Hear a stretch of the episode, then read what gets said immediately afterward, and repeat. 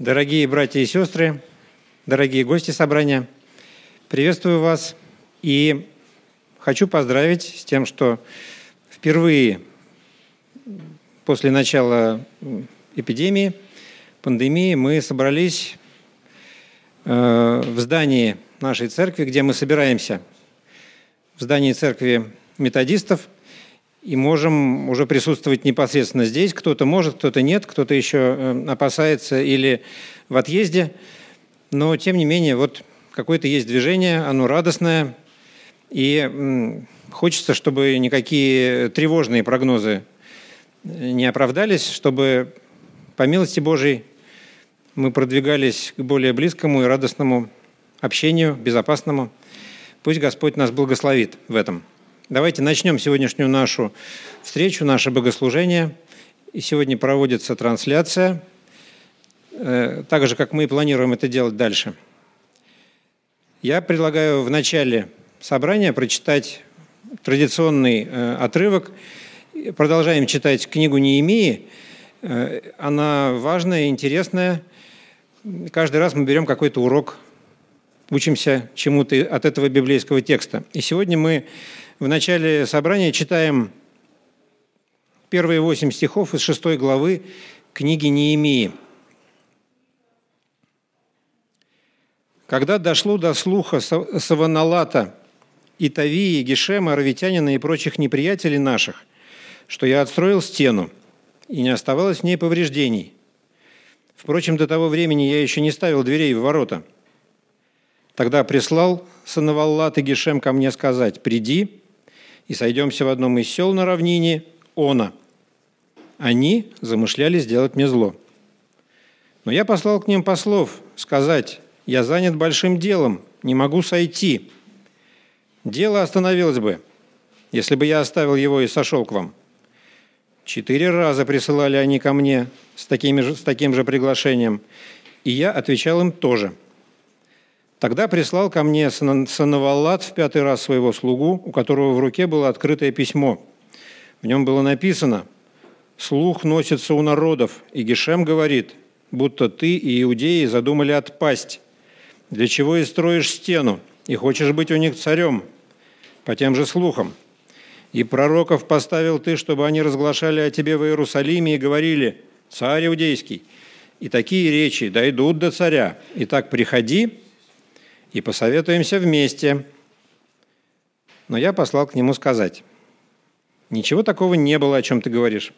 Ты выдумал это своим умом. Аминь. И мы сегодня будем благодарить Господа за мудрость, которую Он дает, э, за такую находчивость, за находчивость, которая спасает – и э, вот в этой сложной ситуации, в которой был Неемия, возвратившись на развалины, отстраивая стену, находясь в гуще сложных разных отношений между противниками, между сторонниками, между доброжелателями и недоброжелателями, он э, вот просил у Господа помощи, Господь ему отвечал, и в частности посылал мудрость, как себя вести э, в том или ином в тех или иных обстоятельствах, э, вот в тех или иных э, сложных ситуациях. Мы помолимся, начнем наше собрание и поблагодарим Господа за мудрость. Помолимся. Господь наш, мы благодарны Тебе, что Ты управляешь нашей жизнью. Ты наш подсказчик, Ты наша охрана, наша защита, надежда наша – Благодарим Тебя, Господь, что Ты посылаешь все нам необходимое для жизни и благочестия. И вот подобно тому, как Ты поддерживал Неемию, так и нам Ты открываешь мудрость свою. Ты ждешь, когда мы будем слушать Тебя и делать, как Ты учишь. Благослови нас сегодня. Открывай наши уши, открывай наши глаза духовные, научай нас всему, Господи. Благодарим Тебя, что Ты сегодня собрал нас здесь вместе – лично, лицом к лицу. Слава тебе, Господь, присутствуй здесь и благослови всех тех, кто хотел бы здесь, но по разным обстоятельствам не может. Будь с ними, напоминай, себе, напоминай им о себе. Дай им знать, что мы их любим, помним и благодарим Тебя за эту возможность участвовать дистанционно. Ты великий Бог, Господи, Ты создаешь, э, что раньше нельзя было и представить. Слава Тебе, Господь. Аминь. Приветствую, дорогие братья и сестры. Сегодня благословенный день. Наверное, все меня знают. Я это Петр, как апостол, камень. Сегодня, э, сегодня у нас благоприятный день, и мы слышали, что э, овцы, они слушают Господа, и за другим не идут, а следуют за Ним.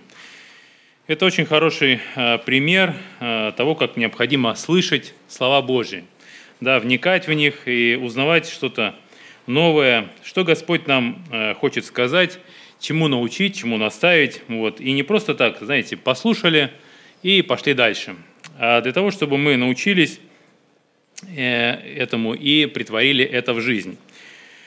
Вот, потому что Господь, знаете, Он стоит, э, как написано в Откровении, «Все стою у двери и стучу. Кто услышит голос мой, к тому войду и буду вечерять с ним, и он со мною». Сегодня Господь стучится не только в сердца неверующих людей, но особенно верующих. Знаете, когда проходит э, достаточно много времени – мы можем превращаться в таких фарисеев, да, которые говорят, что ну что, мы все знаем, Библию прочитали там от корки до корки 20, а может 100 раз. Да, теперь я все знаю. Вот, и мы э, превращаемся в таких людей, которые все знают и которым э, ну, значит, ничего не нужно уже, учить их нечему. Вот, и э, такой процесс он происходит настолько медленно, что мы потихонечку укореняемся в нем.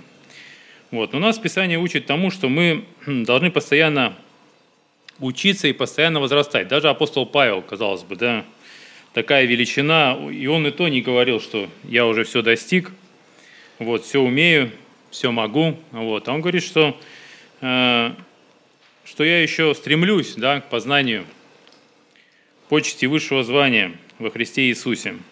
Так, а у меня 15 минут, да? Окей. Поэтому пусть нас Господь сегодня благословит не быть э, самодостаточными, уже успокоившимися, но всегда искать. И вот когда Христос э, был на этой земле, Он говорил людям притчи, да, такие э, истории иносказательные, в которых мы можем узнавать себя. Если у нас есть ум к разумению Писаний, то Господь нам это открывает. И сегодня, по просьбе нашего пастора, я хотел бы прочитать Евангелие от Луки с 18 главы, с 9 стиха. Сказал, же, а, сказал также к некоторым, которые уверены были о себе, что они праведны, и уничижали других, следующую притчу. Вы видите, что в то время были люди, а, как и мы сегодня, которые ходили в синагоги, вот, и они знали закон Божий, то, чему их он учит, старались исполнять их э, в жизни, и они в глазах своих становились праведными. Вот. И уже, казалось бы, э, все знают, все умеют и все исполняют. Вот. Но Господь говорит к ним притчу. И я уверен, что также эта притча звучит сегодня и к нам. Два человека вошли в храм помолиться. Один фарисей, а другой мытарь.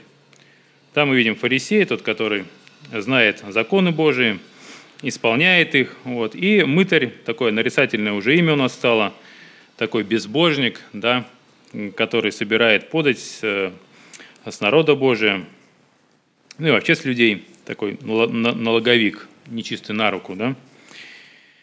И мы видим, что фарисей, став, молился сам себе так. «Боже, благодарю Тебя, что я не таков, как прочие люди, грабители, обидчики, прелюбодеи, или как этот мытарь. Да, ну, сам фарисей вроде говорит правильные вещи, да, ну, что ж плохого в том, что а, значит, он благодарит Господа, что он не такие, как а, прочие люди, там, грабители, обидчики. Это же хорошо, если бы а, не было ни грабителей, ни обидчиков, все были замечательными, верующими людьми. Вот. Но его проблема состоит в том, что он не только возвышает себя, да, но как э, возвыситься в своих глазах? Обычно, э, когда ты унижаешь кого-то, э, который рядом находится с тобой, ты как бы внутренне возвышаешься.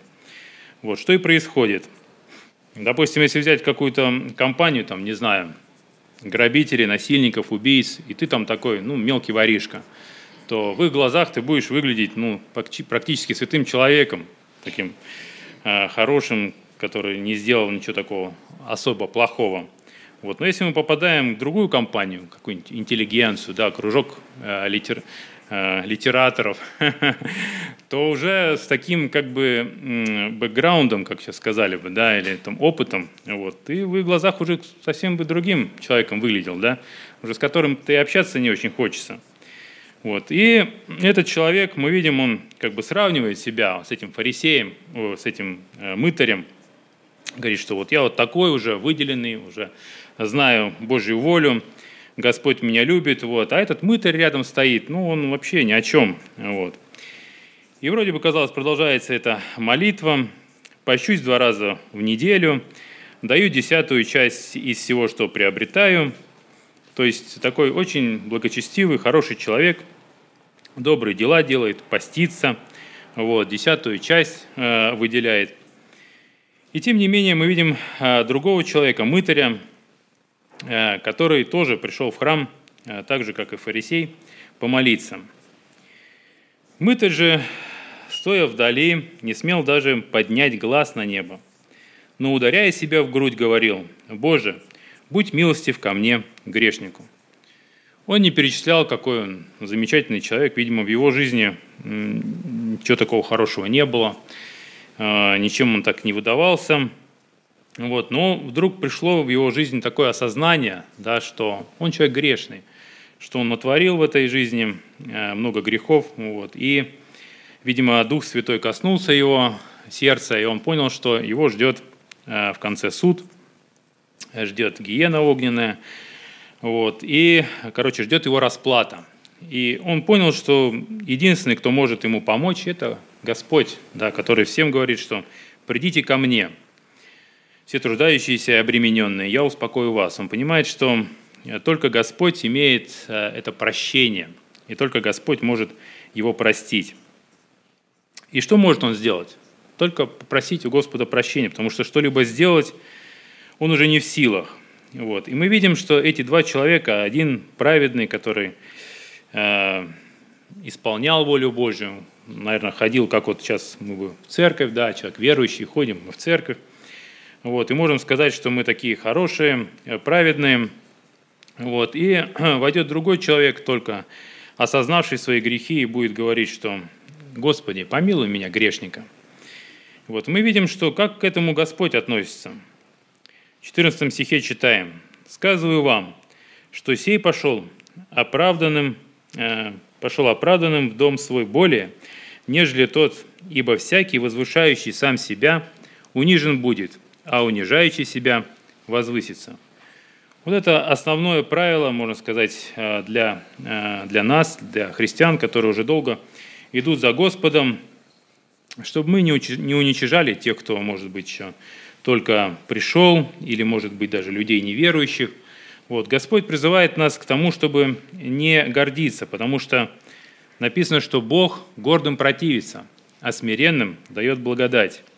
И это притча как раз для нас, что для нас такое научение, чтобы мы а, смиренно а, проводили жизнь пред Господом, не возвышались и не надмевались.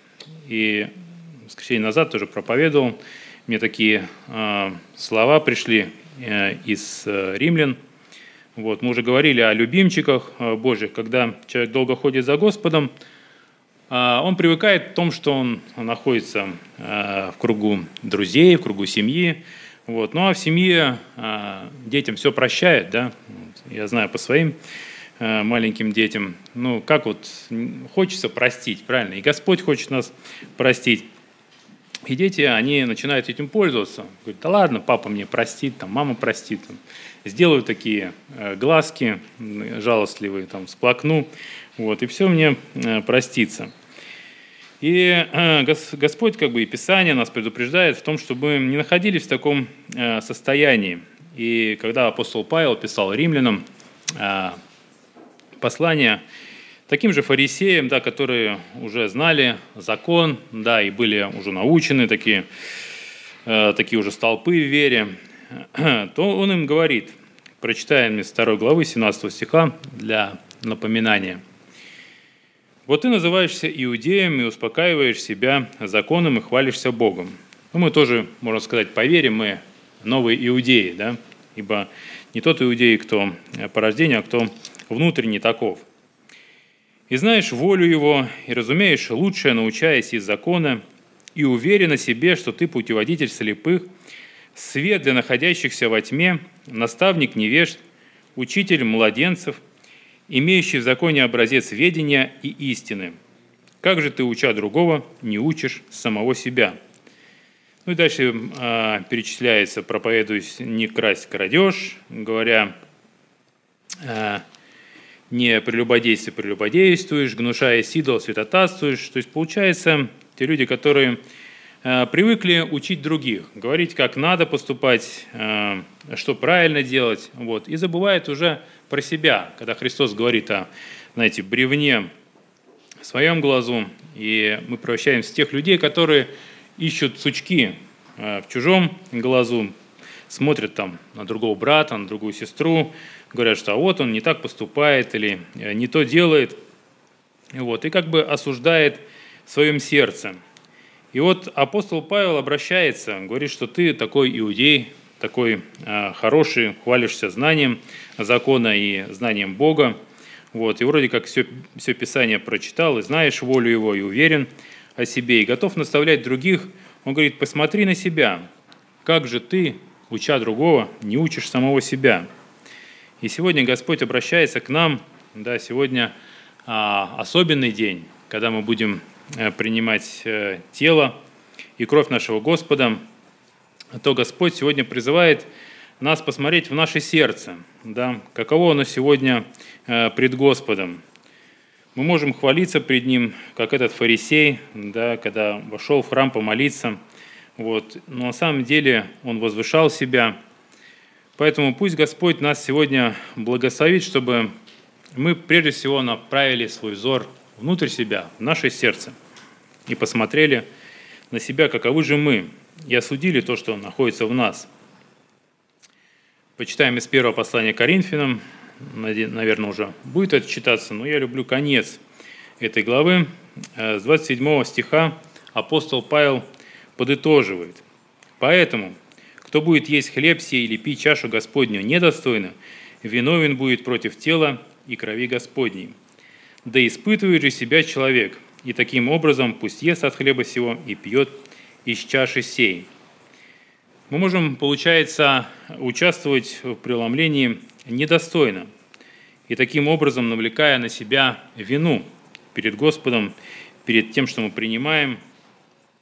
И поэтому апостол Павел предупреждает, чтобы у нас а, не было а, проблем с этим, да, он говорит, да испытывает ли себя человек. Поэтому прежде чем приступать к принятию тела, крови его, мы должны испытать в нашем сердце и посмотреть. Ибо кто ест и пьет недостойно, тот и, и, тот ест и пьет осуждение себе, не рассуждая о теле Господнем. От того многие из вас немощные и больны, и немало умирает. Ибо если бы мы судили сами себя, то не были бы судимы. Будучи же судимы, наказываемся от Господа, чтобы не быть осужденными с миром. Очень простой путь для того, чтобы э, избавиться от этих проблем и принимать э, чашу и хлеб достойно. Нам необходимо посмотреть на себя и осудить самих себя. Потому что если бы мы судили сами себя, то не были бы судимы. Господь предоставляет нам это право осудить наш грех до того, да, посмотреть наше сердце, сказать, что да, Господь, здесь я был неправ, здесь я, может, превозносился, здесь я поступил неправильно, и чтобы Господь приготовил э, наши сердца вот, э, к принятию тела и крови Его. Еще очень важный вопрос, э, так, еще у нас есть пару минут, хотел бы затронуть да, отношения э, братьев, сестер. Да, в церкви мы все общаемся друг с другом. И порой бывают некоторые э, огорчения, да, и мы это держим в нашем сердце. Но Господь говорит вам, это мы зачитаем из Евангелия от Матфея, из пятой главы. «А я говорю вам, что всякий гневающийся на брата напрасно подлежит суду. Кто же скажет брату своему рака, то есть пустой человек, подлежит Синедриону, а кто скажет безумный, подлежит гиене огненной. Итак, если ты э, принесешь дар твой к жертвеннику, и там вспомнишь, что брат твой имеет что-нибудь против тебя, оставь там дар твой пред жертвенником, и пойди прежде примирись с братом твоим, и тогда приди и принеси дар твой. Господь призывает нас сегодня оставить э, все обиды, да, и если что-то в нашей жизни мы имели неприятности в общениях между друг другом, то Господь говорит, что если ты вспомнишь, что брат или сестра имеет что-то против тебя, то говорит, оставь ты дар твой э, перед жертвенником и прежде примирись с братом твоим. Э, и, и тогда приди и принеси дар твой. То есть насколько важно сегодня э, иметь это примирение с нашими близкими, с родными, братьями, сестрами, для того, чтобы служить Господу чистой совестью, чистым сердцем, да, Потому что Господь, Он не будет принимать, если в нашем сердце вот, существует эта обида или зависть, или еще что-то худое. Но пусть Господь нас сегодня благословит. Ибо написано, что э, кровь Христа, она очищает нас от всякого греха. И нам необходимо только лишь признать это, как этот э, мытарь, да, он бил себя в грудь и говорил, что «Господи, прости меня, и написано в первом послании от Иоанна, мы читаем, что кровь Иисуса Христа, Сына Его, очищает нас от всякого греха. Нет такого греха, который э, кровь Христа не могла бы очистить. Но от нас требуется одно условие. Если исповедуем грехи наши, то Он, будучи верен и праведен, простит нам грехи наши и очистит нас от всякой неправды. Если исповедуем. Поэтому э, у нас будет, я думаю, время, когда мы приготовим свои наши сердца э, пред Господом. Я призываю то, чтобы нам исповедать да, все, что в нашей жизни еще тяготит нас. И тогда кровь Иисуса Христа омоет нас от всякого греха. Предлагаю помолиться. Аминь.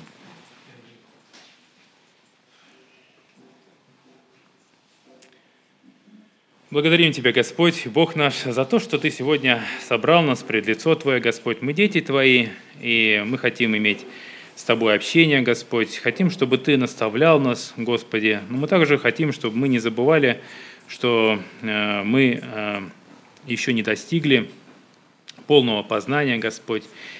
И мы хотим, Господь, э, не уподобляться тем фарисеям, Господь, которые говорили, что они уже все – все имеет и всего достигли, Господь. И мы сегодня хотим попросить Тебя, чтобы Ты открыл э, наши сердца, Господь, что еще э, неправильно там, Господь, что, что еще не славит Тебя, чтобы Ты, Господь, э, пришел в наши сердца, Господь, и очистил все нечистое, Господь, чтобы Ты, Господь, работал в наших сердцах, Господи, и сегодня мы Э, предстоим пред Тобой, Господь, и просим, ибо мы знаем, что есть сила в Твоей крови, и она может очистить любой грех.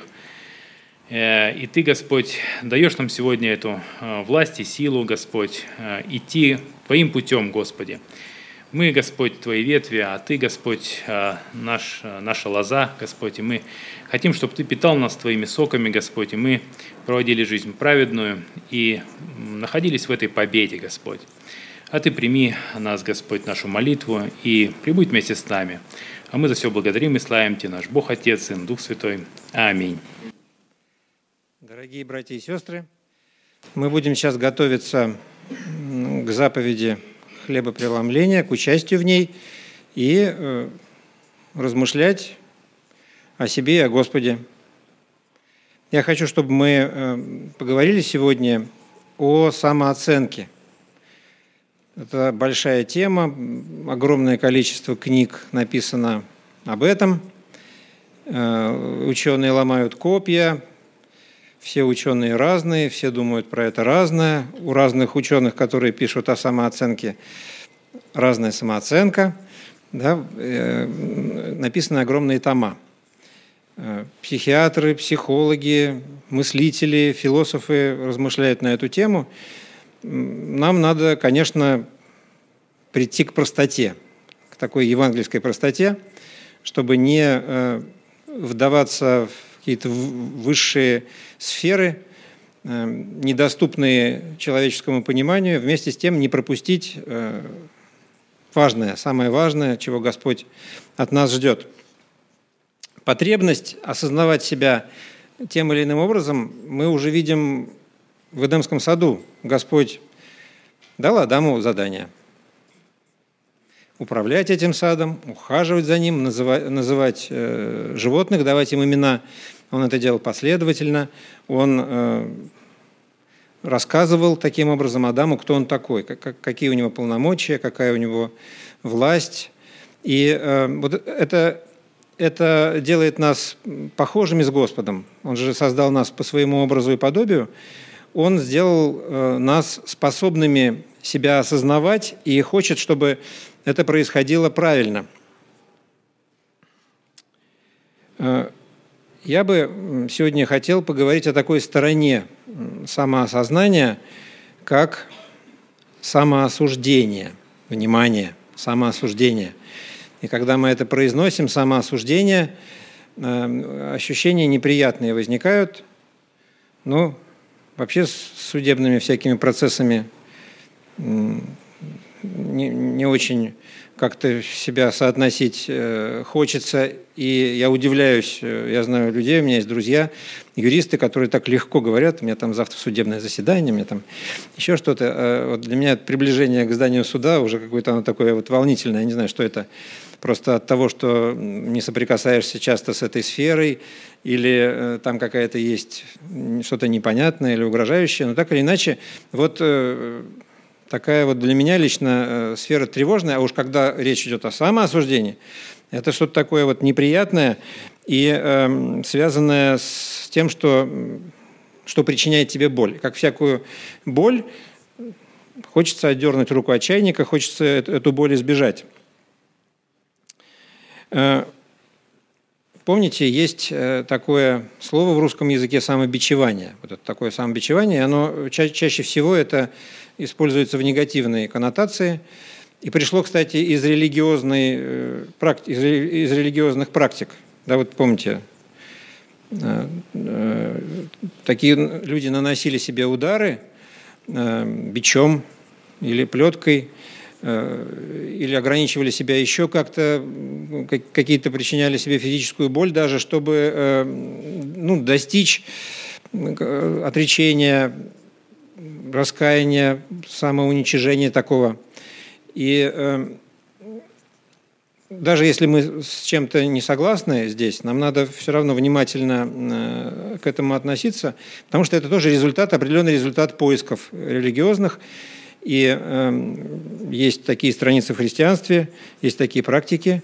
Э, я с, э, с самобичеванием не согласен – Э, как с религиозной практикой, потому что не вижу э, в жизни Христа примеров самобичевания. Вот его бичевали, э, его, безусловно, причиняли ему боль, но это, это не было его сознательным действием, его желанием таким, да, вот на пути совершенствования какого-то. Но вот с другой стороны, пост – это определенная форма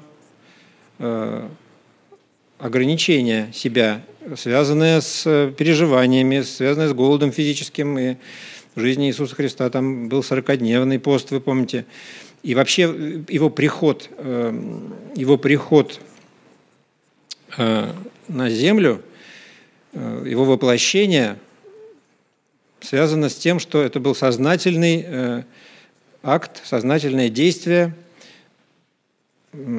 направленное на то, чтобы искупить э, каждого человека, и связанное, безусловно, для него связанное, мы это знаем, с, с ужасными э, э, переживаниями и страданиями. Но эти страдания не были его целью. Да, вот это, может быть, здесь есть разница, и надо проводить эту границу. Эти страдания не были целью. Таким образом, вот нам надо разобраться. В самооценке есть такая сторона. Эм, в том, что хочет от нас Господь, есть такая сторона, э, как самоосуждение. И э, сегодня уже Петр читал из 11, из 11 главы первого послания Коринфянам, и мы еще прочитаем, где Господь призывает нас э, судить себя, судить себя самих, чтобы не быть осужденными с миром. Во всех областях жизни, во всех областях наших отношений может, быть, может проявляться самоосуждение. И здесь спектр огромный, этот маятник может качнуться от, из крайности в крайность. Да, там может, э, может человек себя осуждать без конца, и это может быть раздуто и гиперболизировано так, что до крайности. А может быть, э, человек не способен вообще понимать, что он в чем-то, в принципе, может быть виноват, и что тогда? тут еще об этом разговаривать. Да, это другая крайность. Я вспоминал, когда размышлял об этой теме, я вспомнил э, рассказ э, Чехова «Смерть чиновника», где как раз вот это самоосуждение проявилось э, в полной мере. Вот мелкий чиновник в театре чихает на лысину генерала случайно, как-то вот. И и, и, и происходят дальше события, которые э, связаны с самоосуждением. И его самоосуждение настолько велико, что он один раз попросив прощения, второй раз его простили, да, э, были недовольны, второй раз еще раз простили, ну, подтвердили. И потом это продолжалось, э, его внутреннее терзание продолжались, и на следующий день он пошел к этому генералу э, в приемную, э, и и уже там генерал накричал, потому что ну, сил не было у него, да, уже, уже э, генерал накричал, и что потом получилось? Чиновник пошел домой, лег и умер, да. Это вот э, такая, не знаю, когда мы писали сочинение в старших классах, это, это было что-то из серии э, «Судьба маленького человека» или что-то такое, да, вот. Но надо отметить, что он ничего себе был в театре, то есть не лишен был э, вкуса э, такого тяги к изящному. Да? Вот. И, и надо сказать, что генерал-то его простил. Генерал-то его, да, все дальнейшие события были связаны э, с тем, что он так сильно это переживал, так сильно себя осуждал, э, что это привело вот уже к смертельному исходу. Да? Это такой, э, как, как во всем творчестве Чехова, это доведено до э, такого гротеска и до абсурда. Да? Но это очень хорошо показывает, что может происходить. Мы сегодня говорим не обо всех измерениях этого самокопания и э, самоосуждения, само, такого самоанализа, а мы говорим все же о самоосуждении в аспекте или в проекции отношений человека и Бога, нашего, э, э, нас самих и Господа, нашего предстояния перед Ним, границ, которые существуют э, в наших отношениях, такое духовное измерение. И вот, говоря о том, какими же хочет Господь нас видеть, и какими он хочет, э, каким он хочет, чтобы было, был, был наш взгляд на себя, надо вспомнить, что, э, с одной стороны, совершенно очевидным образом мы не способны соответствовать его святости. И написано в послании римлянам, 7 глава, апостол Павел там пишет с 19 по 21 стих, «Доброго, которого хочу, не делаю, злого, которого не хочу, делаю. Если же делаю то, чего не хочу, уже не я делаю, то, но живущий во мне грех. И так нахожу закон, что когда хочу делать доброе, прилежит мне злое. И э, в, в, в, в Евангелии от Иоанна, в первой главе, 8 стихе написано, «Если говорим, что не имеем греха, обманываем самих себя. Истины нет в нас». Абсолютно. Кто верит э, в Священное Писание, видит, что самые великие герои веры совершали ошибки, э, какие-то моменты жизни оказывались недостойны И описание этих событий, на мой взгляд, одно из самых сильных свидетельств истинности Священного Писания, потому что ну, тут ничего не залакировано. Да, вот, вот вам Давид, который соблазняется, и об этом говорится, да, об этом говорится, и э, вот в его жизни происходит и раскаяние, и, обличение, и раскаяние, и последствия его грехопадения. И мы видим, что никто не способен соответствовать тем требованиям, которые предъявляет Господь. Это потом звучит и в отношении закона Моисеева, и, э, и в любых отношениях, э, примеривая, прикладывая свою жизнь к жизни э, Господа и к Его святости, мы оказываемся несостоятельны. А с другой стороны, мы читаем первое послание Петра, «Но вы род избранный, царственное священство, народ святой, люди, взятые в удел, дабы возвещать совершенство, призвавшего вас из тьмы в чудный свой свет. Это первое послание Петра, 2 глава, 9 стих. И вот э, получается, что э, в той самооценке, которая, которую ожидает от нас Господь, есть, ну, по крайней мере, две вот эти стороны, э, две полуокружности. И банальная логика, такая человеческая, земная, не умещает эти э, э, вот обстоятельства в, одном, в одно состояние, но Господь определил так. И в действительности сахар вовсе не антипод соли, да, как, нам, как мы э, иногда думаем. И в действительности все устроено гораздо сложнее у Господа в этом мире. И наше, Он хочет, чтобы наше плоскостное мышление такое, оно становилось объемным. Не случайно нам дан этот объемный мир. Объемный. И даже плоские картины, их все равно, их ценность заключается в том, что художник эту плоскость превращает в объем. Да? Э, она становится живой, объемной. Вот Господь хочет, чтобы наше восприятие мира и себя самих, оно становилось таким объемным, и э, оно не, не однозначное, а многозначное. Так, такое вот э, сложное явление. Человек и э, наша самооценка – это тоже сложное явление. Мы сегодня, говоря о хлебопреломлении, об, об участии в этой заповеди, о том, что должно происходить, и э, будем также говорить, что есть безусловно, одна сторона – наше признание своей несостоятельности, а вторая сторона – признание того, что Господь нас делает достойными. Вот э, такое вот равновесие. Не что-то одно, да, вот не что-то одно, а, а и то, и другое вместе. Э, мы э, прочитаем с вами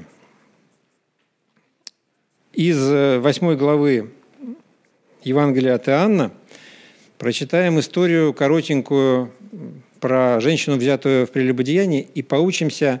Обратите внимание сейчас, я буду читать, и мы будем смотреть в большей степени на то, что происходило вот в сердцах тех людей, которые пришли побить камнями, пришли искусить Иисуса.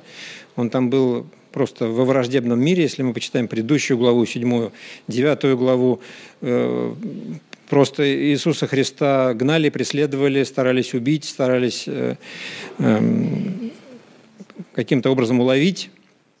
И даже братья родные не верили ему, как написано в 7 главе. Э, так или иначе, давайте посмотрим, чего хочет Господь от нашей самооценки. С 1 по 11 стих, 8 глава Евангелия от Иоанна. «И Иисус же пошел на гору Елеонскую, а утром опять пришел в храм – и весь народ шел к нему. Он сел и учил их.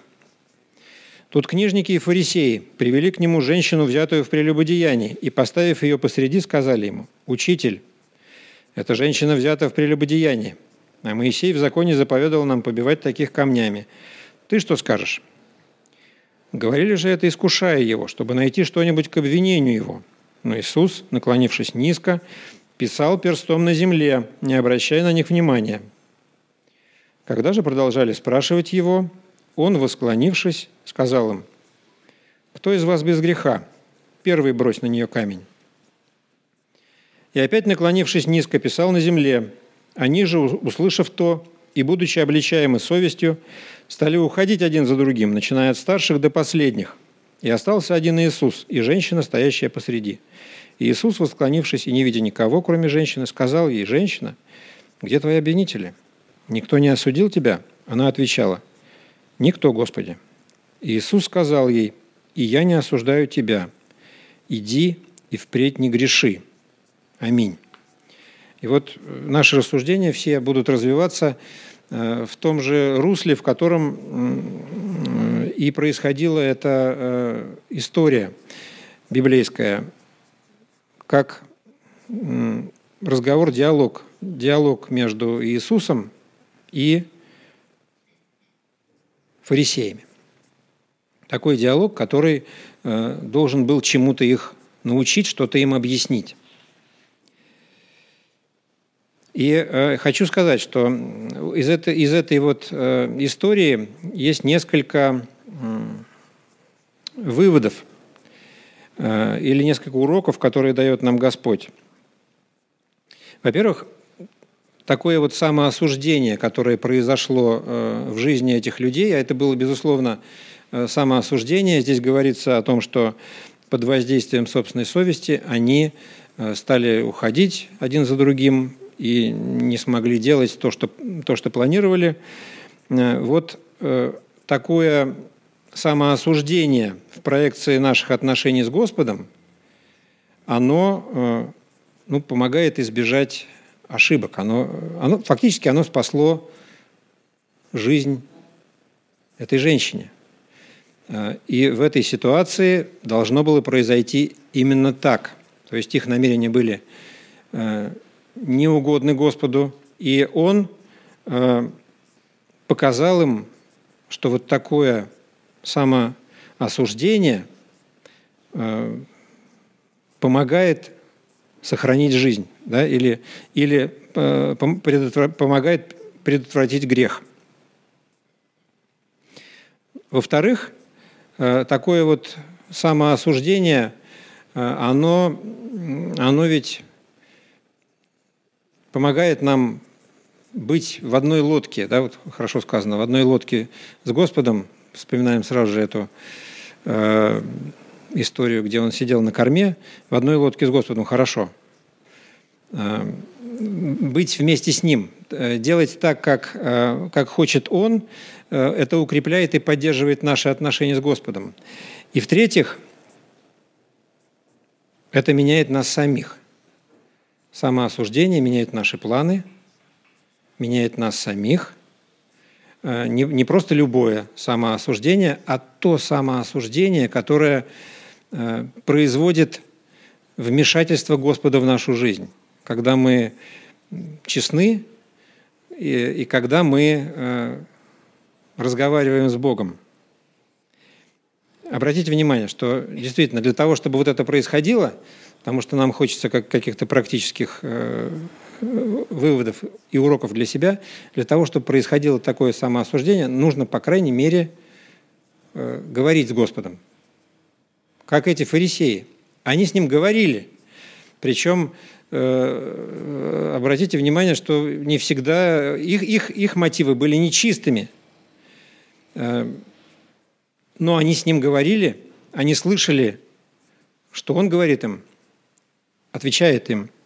И этот, э, этот ответ производил реакцию в их сердцах.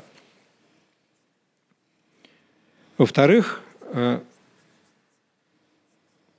нужно сместить фокус на себя. Вот посмотрите, э, интересно, что у них была совесть. Эта совесть была у них. Под воздействием совести они разошлись. У них была совесть, Э, у них была искренность э, намерений. Но в отношении Христа они тоже искренне, наверное, действовали, э, и в этом нет никакого им оправдания. Но у них была искренность и совесть, которая их потом обличила. Но эта совесть не начала свою целительную работу до тех пор, пока они не, не посмотрели на свою жизнь Они смотрели только на, э, на женщину, взятую в прелюбодеянии, на проблему, как, э, как, как э, уловить Иисуса Христа, как показать, что он не прав, как его перед народом вот опозорить каким-то образом, дать возможность ему сказать что-то не то, чтобы, себя дискредитировать, чтобы он себя дискредитировал. Фокус был не, не на себя. И видите, Господь нас призывает, чтобы мы э, какую-то часть жизни своей посвящали тому, чтобы смотрели на себя. И вот э, когда мы э, участвуем в заповеди хлебопреломления, готовимся к ней, это как раз то самое время, когда мы смотрим на себя. Да? Э, вы же понимаете, мы, мы все множество раз, кто-то не очень много, кто-то много раз, много лет уже участвует в заповеди хлебопреломления, и это особое время, когда Господь призывает нас э, к тишине, какому-то отвлечению от, от суеты окружающей нас и к тому, чтобы мы посмотрели на себя. И тогда начинаются интересные, сложные э, процессы в наших сердцах. И э, чаще всего это процессы, ведущие к исцелению. К исцелению наших отношений э, и к исцелению всего, что нас окружает. Ну и в-третьих, и в-третьих, такое условие, которое которая тоже не всегда зависит от нас, но мы, тем не менее, должны к этому стремиться, анализируя себя. Посмотрите, нам нужно уметь признавать свою вину. Да вот может, нам нужно уметь, ну, можно сказать, что мы должны иметь совесть. Вот имейте совесть, да, вот такое выражение – Имейте же совесть, наконец. Вот э, это, конечно, э, очень тру- трудно тренировать. Да? Это, это же нечто врожденное какое-то качество. Но Господь нам, безусловно, поселившись Духом Своим Святым в наших сердцах, Он э, делает ее живой, чувствительной, чуткой, нашу совесть.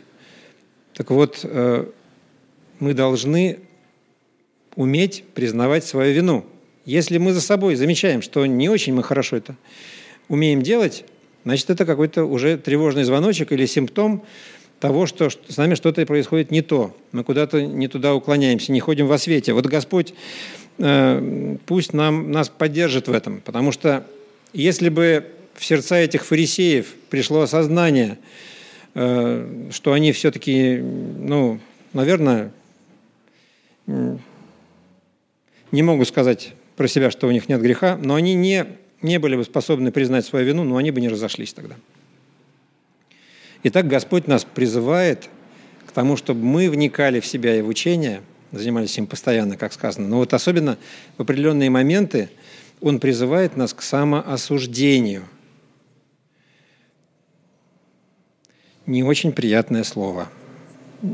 Надо нам в отдельные моменты своей жизни – больше внимания обращать на это, помня, помня и э, зная, что за этим, за всем, за нашим самоосуждением, за нашими слезами и за нашим раскаянием, там реет Господь, э, который видит нас святыми, чистыми, праведными, совершенными, достойными – принимать участие в заповеди хлебопреломления. И сейчас мы давайте с вами прочитаем с 20 стиха я хочу, чтобы мы прочитали первое послание Коринфянам, 11 глава с 20 стиха. Пишет апостол Павел. Далее. Вы собираетесь так, что это не значит вкушать вечерю Господню, ибо всякий поспешает прежде других есть свою пищу. Так что иной бывает голоден, иной упивается – Разве у вас нет домов на то, чтобы есть и пить? Или пренебрегаете церковь Божию и унижаете неимущих?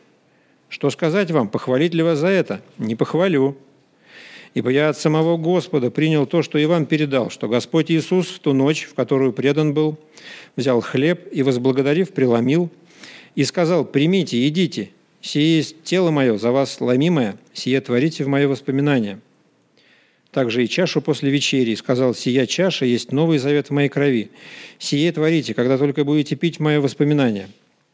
Ибо каждый раз, когда вы едите хлеб сей и пьете чашу сию, смерть Господню возвещаете, доколе Он придет. Посему, кто будет есть хлеб сей или пить чашу Господню недостойно, виновен будет против тела и крови Господней. Да испытывает же себя человек, и таким образом пусть ест от хлеба сего и пьет из чаши сей. Ибо кто ест и пьет недостойно, тот ест и пьет осуждение себе, не рассуждая о теле Господнем. Оттого многие немощные больны, немало умирает. Ибо если бы мы судили сами себя, то не были бы осужденными с миром. Посему, братья мои, собираясь на вечерю, друг друга ждите. Если кто голоден, пусть ест дома, чтобы собираться вам не на осуждение. Прочее устрою, когда приду. Аминь. Вот это такой праздник э, самосозерцания и, и праздник созерцания Господа. Э, и день, и день скорби о своем недостоинстве – и день радости, и день радости о победе Господа. И эта победа преодолевает недостоинство. Будем соблюдать этот божественный баланс, потому что если наше недостоинство преодолевает э, нашу э, победу Господа, это значит, что мы э, Господа принижаем, а это невозможно. Господь наш милосердный, это Твое тело, ломимое за нас, это символ Твоих мучений, Твоих страданий, которые не были самоцелью Твоего прихода, но были неизбежностью. Мы благодарим Тебя за то, что, несмотря на эту боль, Ты решился, пришел и и привлек нас к себе, когда мы были еще грешниками, когда мы Тебя еще не знали, Ты уже тогда умер за нас. Мы благодарны Тебе за это. Благодарны Тебе за Твое живое тело, за то, что это тело – это мы, составляющие церковь Твою. И эта церковь больше поместной церкви, это церковь, соединяющая всех искренне верующих Тебя, в Твою смерть и воскресение во все времена и во всех народах. Благослови нас, Господь. Аминь.